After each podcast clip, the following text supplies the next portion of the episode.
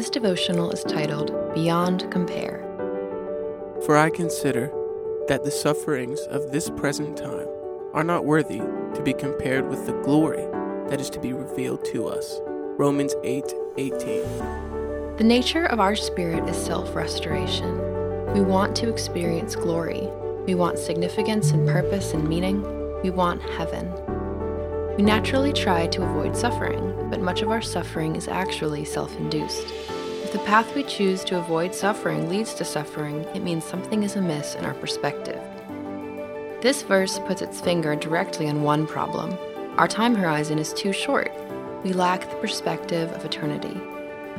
Paul says here that the appeal of glory and eternity is so great it is not even worthy to be compared to present sufferings.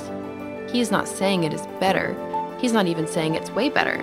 He is saying it is so, so much better that it can't even be talked about in the same arena. The power of glory weakens the influence of suffering.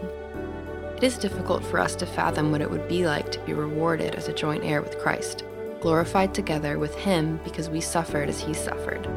Whatever we can imagine is woefully inadequate. And what were the nature of Jesus' sufferings?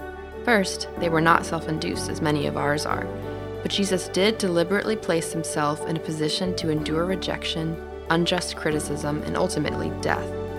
He did so because he spoke truth to a generation who preferred falsehood. He loved in a world that preferred hate, and he healed and ministered even though his ministry threatened earthly powers.